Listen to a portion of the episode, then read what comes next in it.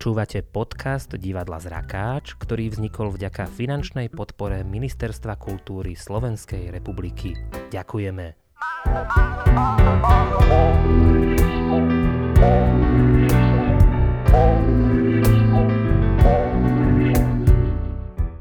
Ahojte, vítam vás v ďalšom dieli podcastu Zrakast. Moje meno je Lucia Medveď Patáková a mojim dnešným hostom je Galina Kubalová. Je to mamina, je to žena pracujúca a je nevidiaca. A dneska ju vyspovedáme, ako jej život prebieha a čo zaujímavé sa jej v živote stalo. Ahoj. Ahoj. Ja som teda hneď na začiatok povedala, že si nevidiaca. Tak e, skús mi teda povedať, či si nevidiaca od narodenia, alebo si došla o zrak postupne, alebo čo je vlastne tvoja hlavná diagnóza? No, o zrak som úplne prišla približne pred 18 rokmi. Narodila som sa samozrejme so zrakovou vadou, s tým, že na jedno oko som videla horšie a na druhé som videla úplne normálne. Prvotne im bola diagnostikovaná, Rigerov syndrom bol diagnostikovaný. A... Dobre, počkaj, tu ti skočím do reči. Čo to je? Rigerov syndrom je ochorenie genetické, uh-huh.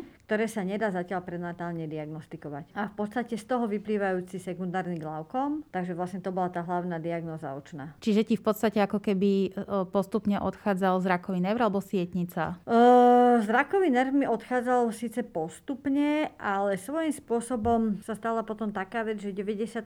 ma zrazil cyklista a po dvoch veľmi úspešných operáciách som zrazu prestala vidieť, lebo mi odlúpilo sietnicu, lebo bolo veľmi oko unavené a slabé. A 18 rokov dozadu vlastne mi opäť robili glaukomovú operáciu na druhom oku a pri jednej z operácií mi spalili rohovku ja som tesne pred operáciou vlastne videla s jednotkami dioptriami, čiže skoro normálne. Uh-huh. A zrazu nič. To je veľmi príjemný pocit. Sama som ho zažila, keď som išla na operáciu s tým, že som si čítala telefón a zobudila som sa s tým, že mi oznámili, že no, tak nič. Takže čo boli tvoje pocity? To prvotné, bola si nahnevaná, alebo čo sa stalo? No, mne oznámili, že mne keď oko odpuchne, mm-hmm. tak ja mhm. budem opäť vidieť, že to je vlastne iba z toho dôvodu, že sa oko operovalo. Takže postupom času som zistila, že oko asi neodpuchne, tak čakám už 18 rokov, asi už naozaj neodpuchne, takže zatiaľ vidím nič. Super. A pravdepodobne už aj to tak zostane. Pokiaľ ja viem, tak e, napriek tomu, čo sa ti stalo, tak e, nie si ten typ, že si zostala sedieť doma a svet sa skončil. Ty máš aj prácu. Čo robíš? Pracujem ako rehabilitačná maserka. Mám uh-huh. svoje vlastné zariadenie rehabilitačné v Rači, v Bratislave. A okrem iného som špeciálny pedagóg a psychológ, čiže sa ešte venujem okrem iného aj detičkám, napríklad s poruchami autistického spektra alebo so špecifickými poruchami učenia a podobne. Ty máš 43 rokov, čiže o zrak si došla, keď si mala, teraz poď matika. 25. Dobre. A ako si sa vlastne dostala k tomu, že si špeciálny pedagóg a ako to môžeš vykonávať, keď nevidíš? No prvotne to začalo tak, že ja som úplne pôvodne študovala ako učiteľka anglického jazyka a to som vlastne nemohla vykonávať. Uh, potom som si povedala, že takže čo by som tak asi robila? A že však nevidiaci sú maséri. Uh-huh. A keďže u mňa mať iba kurz je veľmi málo. Jasné, nestačí tak som si urobila opäť ďalšiu maturitu, takže som si urobila zdravotníckú školu, 4 roky normálne som mala denné štúdium s mojimi 15-ročnými spolužiakmi a spolužiačkami. Bolo to super. No a následne som chcela ísť študovať fyzioterapiu. Uh-huh. Bohužiaľ na Slovensku a v Čechách sú zákony, že je to kontraindikácia, keď niekto nevidí. Keby som chcela študovať do Viedne, niekde inde, proste tam by v podstate žiaden problém nebol, ale u nás je to proste problém veľký. A kvôli tomu, že nevidíš, nemôžeš proste robiť fyzioterapeutku? Podľa zákona. No ale tak pocitovo cítiš predsa Pocitovo ja osobne viem povedať 200 dôvodov, prečo to robiť môžem uh-huh. a mhm. viem povedať aj 20 dôvodov, prečo to robiť nemôžem. Jasné, čiže... Je to o uhle pohľadu. Uh-huh. Hej, Samozrejme. takže o tom toto celé je. No a tak som hľadala cesty, lebo mne keď niekto povie, že toto sa nedá, Áno. tak akože samozrejme, že to pre mňa znamená, že urob to inak. Áno, jasné. Tak som sa rozhodla, že idem študovať liečebnú pedagogiku, ale nedalo sa to študovať deň externe uh-huh. a ani s individuálnym študijným plánom, takže som stratila ďalší rok. Uh-huh. Následne som sa chcela prihlásiť na špeciálnu pedagogiku, ale stala sa taká vec, že som sa zoznámila s vedúcou katedry psychológie a tá sa ma opýtala, že či by som nechcela študovať psychológiu. V podstate to bol odbor psychológia a kariérové poradenstvo pre jednotlivcov s postihnutím, že by som sa tam veľmi hodila. No a namiesto toho, aby som povedala samozrejme, že áno, tak Jasne. som povedala, ale ja som chcela špeciálnu pedagogiku a v tom momente som vedela, že som chybu urobila. Ale pani doktorka nezaváhala, zvolala dekánsku radu a odsúhlasili mi dvojité štúdium. Čiže som Super. súčasne študovala špeciálnu pedagogiku a aj psychológiu. Dva roky dozadu som ju aj skončila. Super. Tú psychológiu a vlastne magistrovi pokračujem na špeciálnej pedagogike teraz. No a teraz určite veľmi veľa ľudí zaujíma, že ako si sa učila, ako si to zvládala, aj to denné štúdium, uh, ako, ako to vlastne si to celé zvládla? No v prvom rade bola pri mne rodina. Výhodou bolo, že keďže som mala už vysokú školu za sebou a strednú školu za sebou, tak som mala len odborné predmety na zdravotníckej škole. Čiže to som mohla kľudne absolvovať, tam nebol veľký problém. No a už tie dve vysoké školy, čo som študovala súbežne, to som študovala diaľkovo, takže tam už to nebol žiaden problém. Myslím, že rodina samozrejme mi bola na porúdzi a všetky naše technológie, ktoré sú na, pre nás určené teraz. Tak to je uh to je podľa mňa si myslím, že taký symbol zvládnutia problému pre mnohých ľudí. Stretávaš sa často s tým, že si pre ľudí vzor? Hej, stretávam sa často. Vnímaš samu seba, že máš ten handicap vo veľkej miere, alebo je to iba nejaká pripomienka niečoho? V podstate ja si myslím, že žiaden človek, ktorý je s tým vysporiadaný, handicap nemá. Hej. Sme normálni, v úvodzovkách samozrejme, mm-hmm. každý máme svoju halusu vo svojom živote, ale v svojej podstate každý tu máme nejakú cestu a nejaký dôvod tu byť. A mojou úlohou je asi pomáhať ľuďom. Ty si došla vlastne sem na to natáčanie so svojím manželom. A kedy si ho stretla? Manžela som stretla na gymnáziu. Na ktorom teraz? v ktorej to škole? To bola moja normálna prvá škola. Čiže hneď to je po strednej, strednej škole. škole. Áno, mm. hneď zo strednej teda hneď po základnej škole som nastúpila na gymnáziu, mm-hmm. kde sme sa zoznámili s mojim manželom. A v podstate sme spolu 23 rokov. Wow. Strašné. Čiže on bol v podstate vždy pri tebe, keď sa diali aj problémy s očami, aj štúdium, aj všetky tieto veci, tak stal vedľa teba. Áno, povedal v dobrom aj zlom. Dobre, super. Tak ja dám teraz iba takú praktickú otázku.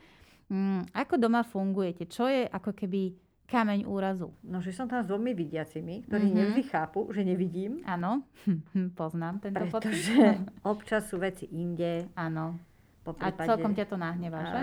tak trošku, hej. Mm-hmm. Keď to hľadáš. Áno, áno. A takže toto je asi taký ten najväčší kameň úrazu. No a teraz si spomenulo, že si tam s dvoma vidiacimi. Kto je ten druhý? No druhý je náš syn Jakubko, a ktorý už má 15 rokov. 15 rokov. Mm-hmm. No a ja som si ťa vlastne zavolala sem, hlavne z toho dôvodu, že Jakubko je vaše dieťa osvojené, adoptované. Áno. Čo v dnešnej dobe samo o sebe je už také, že keď si aj zdraví ľudia chcú, nie že by si bola chorá, ale nehandicapovaní ľudia uh, adoptovať alebo osvojiť dieťa, je to problém. Ako došlo k tomu, že ste sa s manželom rozhodli, že idete do tohto? V princípe boli sme spolu asi 5 minút uh-huh. čo sme sa dali dokopy.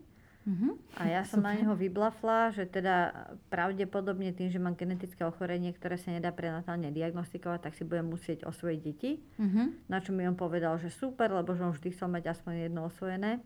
To je úžasné. Takže v podstate myslím si, že úplne, že na začiatku nášho vzťahu sme sa akože tak nejak akože v tomto nastavili. A stala sa nám potom taká vec, že nakoniec sa nám podarilo dieťatko jedno, ale v 17. týždni nám zomrelo v, počas tehotenstva. A to bol ten štarter na to, uh-huh. že teraz je ten správny čas Áno. a ísť žiadať o osvojenie. No, zažila si si asi teda uh, zaujímavé chvíľky. Uh, keď si zostala tehotná, bala si sa tejto genetickej chyby, alebo si si povedala, že proste tak už to nejako len bude? Ja väčšinou verím veci také, ako sú, uh-huh. čo mi život prinesie a vždy sa niečo deje pre niečo. Takže nejak som sa nad týmto nezamýšľala. No. Jasné. No a teraz sa dostaneme k celému tomuto procesu. Takže rozhodli ste sa, prišlo obdobie, že je čas, je ten správny mm-hmm. čas. Aké boli ďalšie kroky? Išli sme na úrad práce sociálnych vecí a rodiny. Áno. ale mali sme strašne dobré skúsenosti. Ja som mala vo všeobecnosti. Ja som asi dieťa šťastený. Mm-hmm. Takže sme sa tam zoznámili s pani sociálnou pracovníčkou, ktorá nám bola strašne naklonená, strašne sa nám snažila pomôcť, e, hneď nám povedala, aké sú možnosti, kde by sme mohli ísť a tak ďalej. My sme si vybrali nie úrad práce, ale úsmev ako dar. Uh-huh. A v podstate nás sme aj absolvovali prípravu. Uh-huh. A Príprava dokon... spočíva v čom? Príprava spočíva, v, teda vtedy spočívala v deviatich stretnutiach, asi 1,5 hodinových a boli sme pripravení na rôzne situácie životné, aby sme si uvedomili, či naozaj do toho chceme ísť, čo všetko to obnáša, s akými problémami sa vieme stretnúť a tak ďalej. Mm-hmm. No a následne sme sa teda dostali do databázy čakateľov. Áno.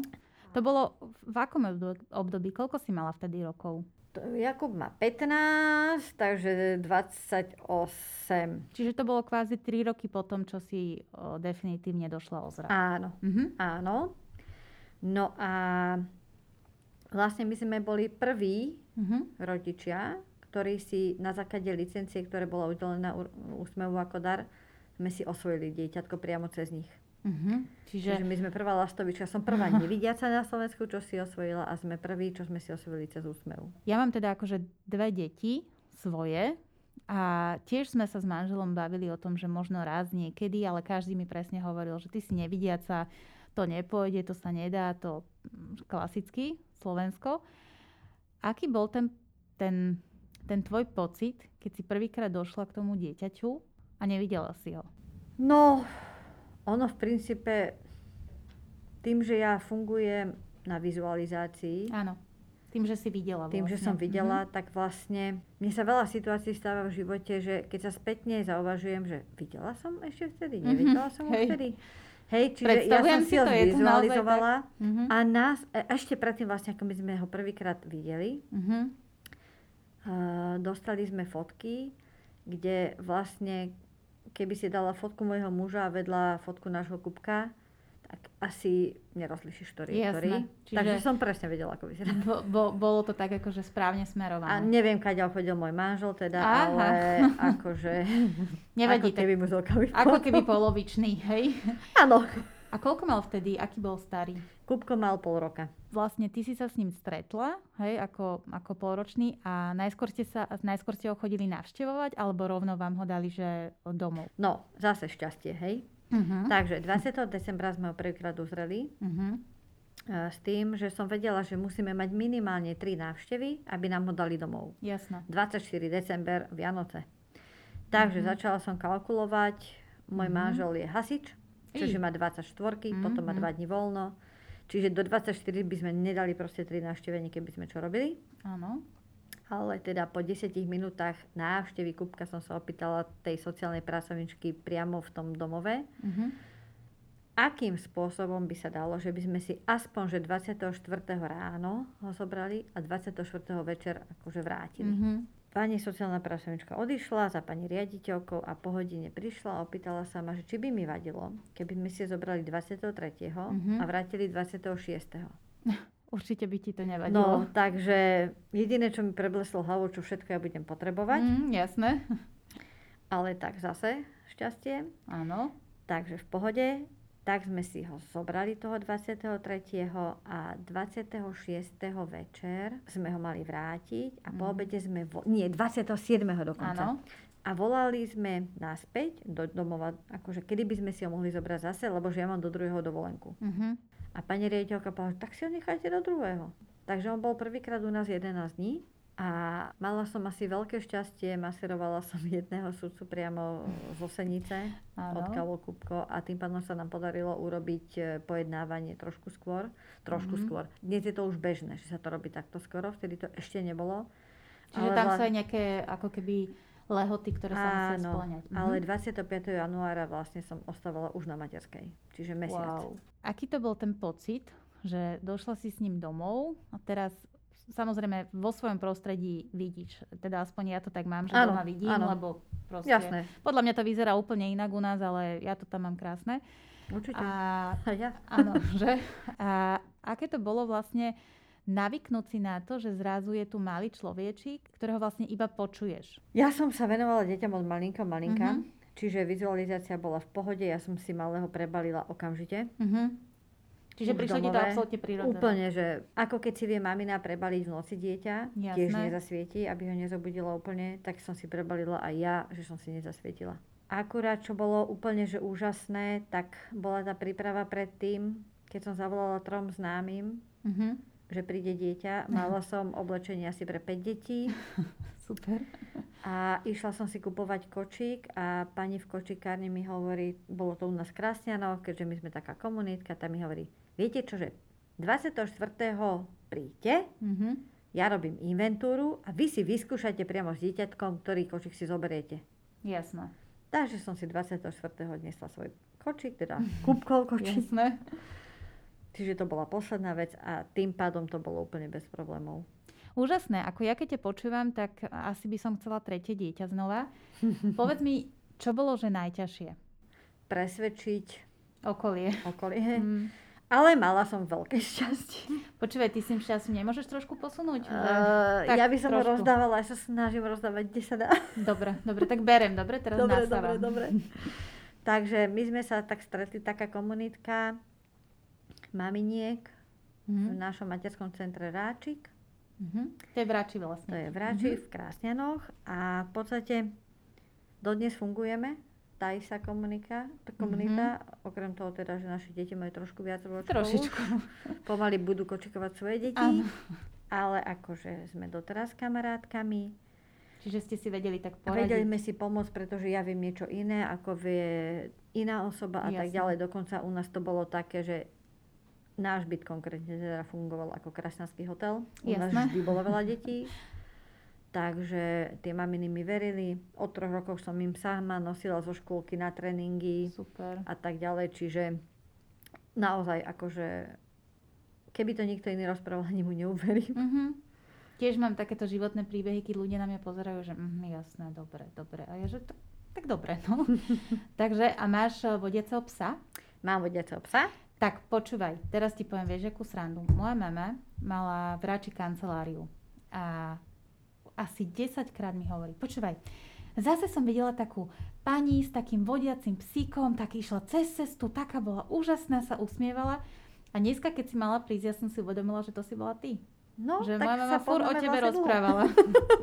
Takže, no a vlastne ja som si potom kupovala psa na základe toho, že ona mala takýto vnem a Mhm. sa ma spýtala, či by som nechcela psa, tak, eh, tak už aj ja mám psa. Tak teda. sa teším. No a povedz mi prosím ťa, Mali vie o tom teda, že je osvojený. Mhm. Komunikovali ste to s ním hneď od začiatku, alebo prišiel taký ten zlom, že fú. No, prišiel zlom v jeho troch rokoch, Aha. keď sa kamarátom narodili dvojičky Uh-huh.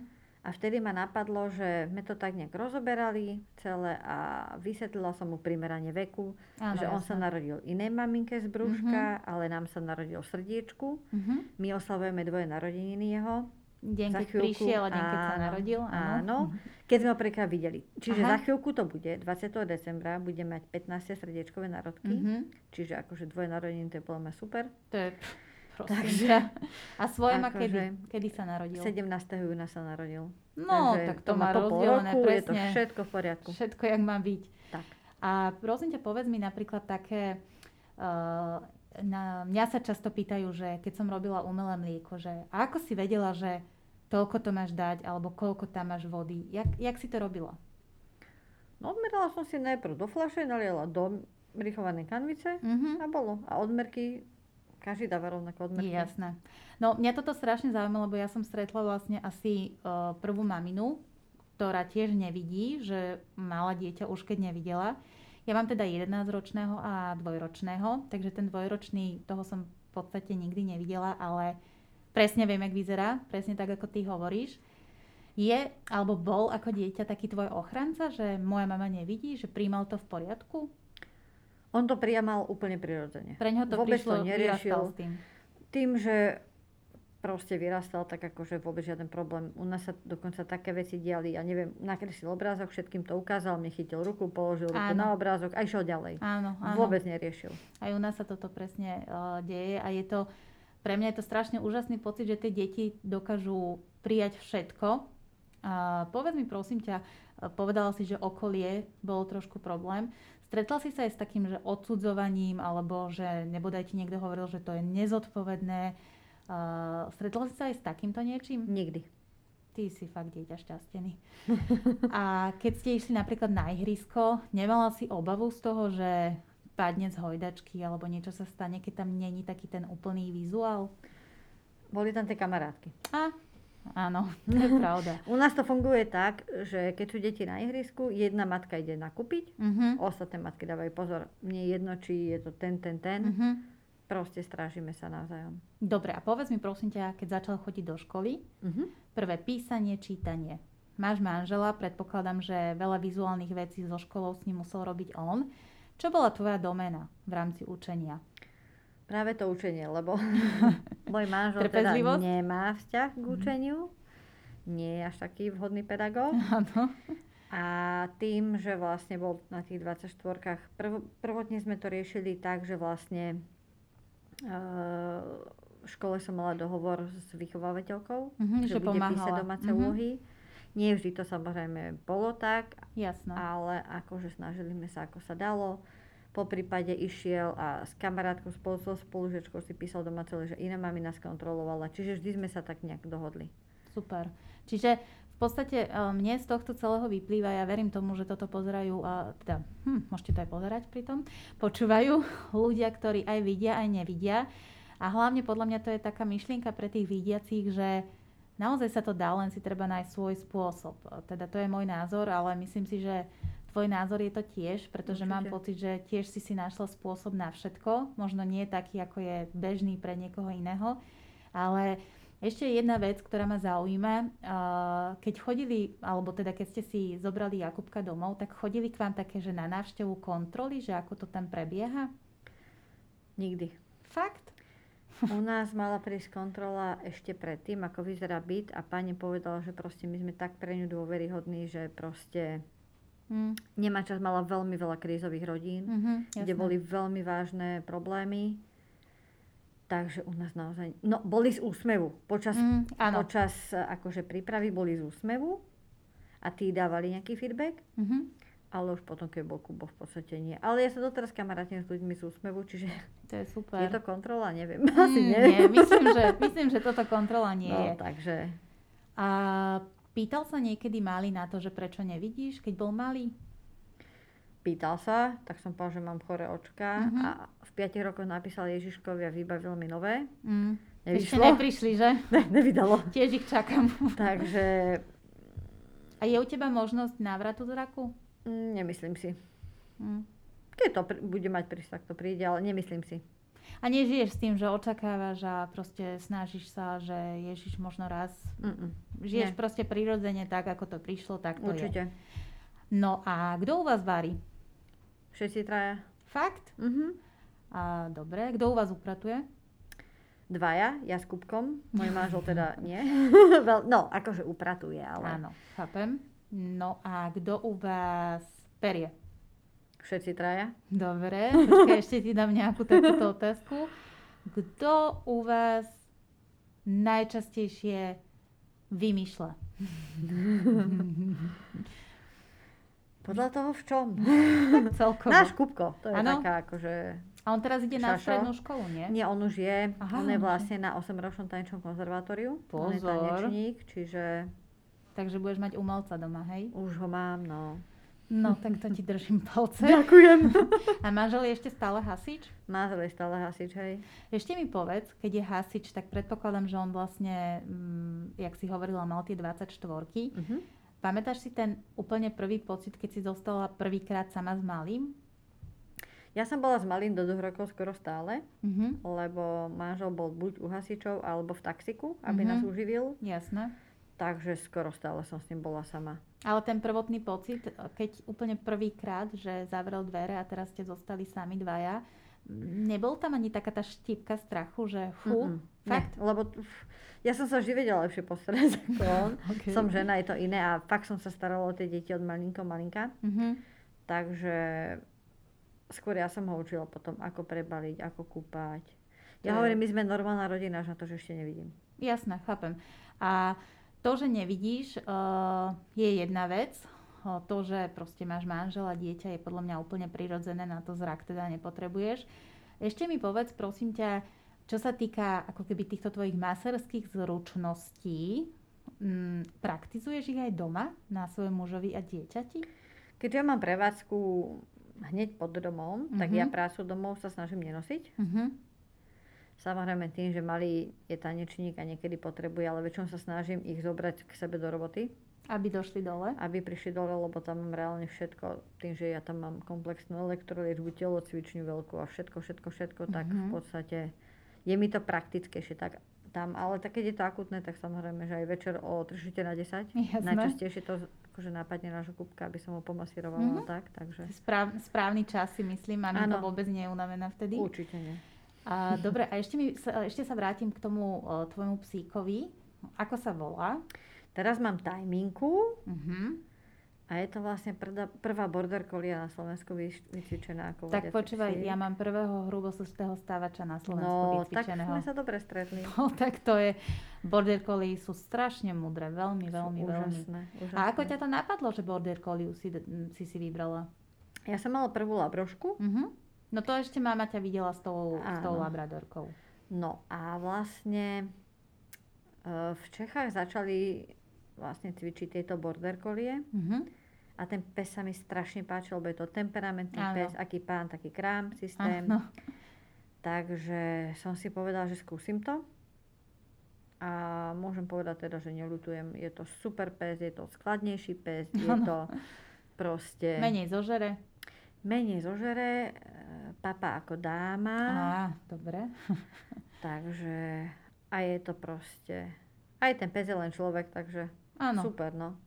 No, ja by som sa akože s tebou vedela baviť ešte veľmi dlho, lebo uh, vo veľa situáciách sa uh, s tebou stotožňujem a nachádzam sa tam, čo sa mi veľmi páči. Ale uh, náš podcast bohužiaľ má určitú trvanlivosť, spotrebu a časový limit. Ja ti dám ešte poslednú otázku. Moja posledná otázka je, uh, keď ste si zobrali Kupka a mal určitý vek, rozmýšľala si niekedy nad tým, že by si zobrala ešte jedno dieťa?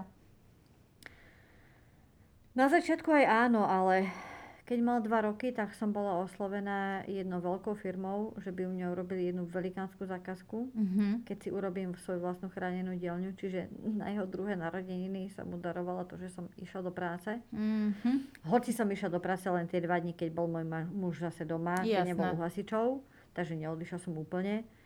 Ale v podstate odvtedy, čo už je vlastne 13 rokov, mám firmu, ktorá je veľmi, dúfam, prosperujúca. takže už je to také, že aj časovo veľmi náročné a Kupko tým, že je tanečník od troch rokov súťaží, tak asi by to už Časovo. bolo časovo trošku nemožné. Čiže zodpovedne si k tomu pristúpila, vedela si, že takto to je, máš svoju prácu, si šťastná, máš svoje úžasné dieťa, máš manžela, psa, akože A máme rybičku, Elvisa. Elvisa, dobre, my Mhm. sme mali rybičku a asi za nejaký čas sme zistili, že sme ju už nemali. To len tak, akože nakoniec tohto podcastu by som chcela povedať, že keď nevidíš rybičku, nevieš, či žije. Áno. No, ďakujem ti veľmi pekne, Galina. Bol to úžasný rozhovor. Naozaj som sa dozvedela kopec zaujímavých vecí. Myslím si, že si naozaj uh, úžasná ženská s kopou energie. A naozaj ja môžem tiež povedať, že si vzorová. aj vzorová mama, aj vzorová žena. A, a páči sa mi na tebe tá energia, ktorú máš. A držím ti hlavne strašne veľa palce, aby sa ti naozaj darilo. Aj tvojmu mužovi a hlavne malému a verím tomu, že je šťastný, že má takých rodičov, akých má. No to dúfam. Takže ďakujem ešte raz veľmi pekne. Našim dnešným hostom bola Galina Kubalová, mamina, pracantka, podnikateľka, manželka a Študentka. študentka, nekonečne, nikdy nekončiaca študentka a hlavne veľmi uh, pozitívna a usmievavá žena. Takže ďakujem ešte raz a ďakujeme, že ste si vypočuli tento diel nášho Zrakastu. A ja ďakujem.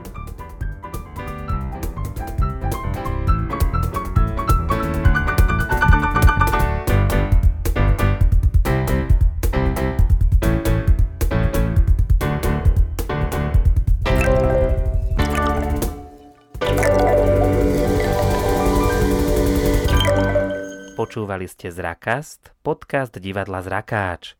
Odoberajte aj jeho ďalšie epizódy cez Spotify, Apple Podcasty či Anchor. Novinky z divadelného diania sledujte na našom facebookovom profile, ako aj na webe divadlozrakac.sk.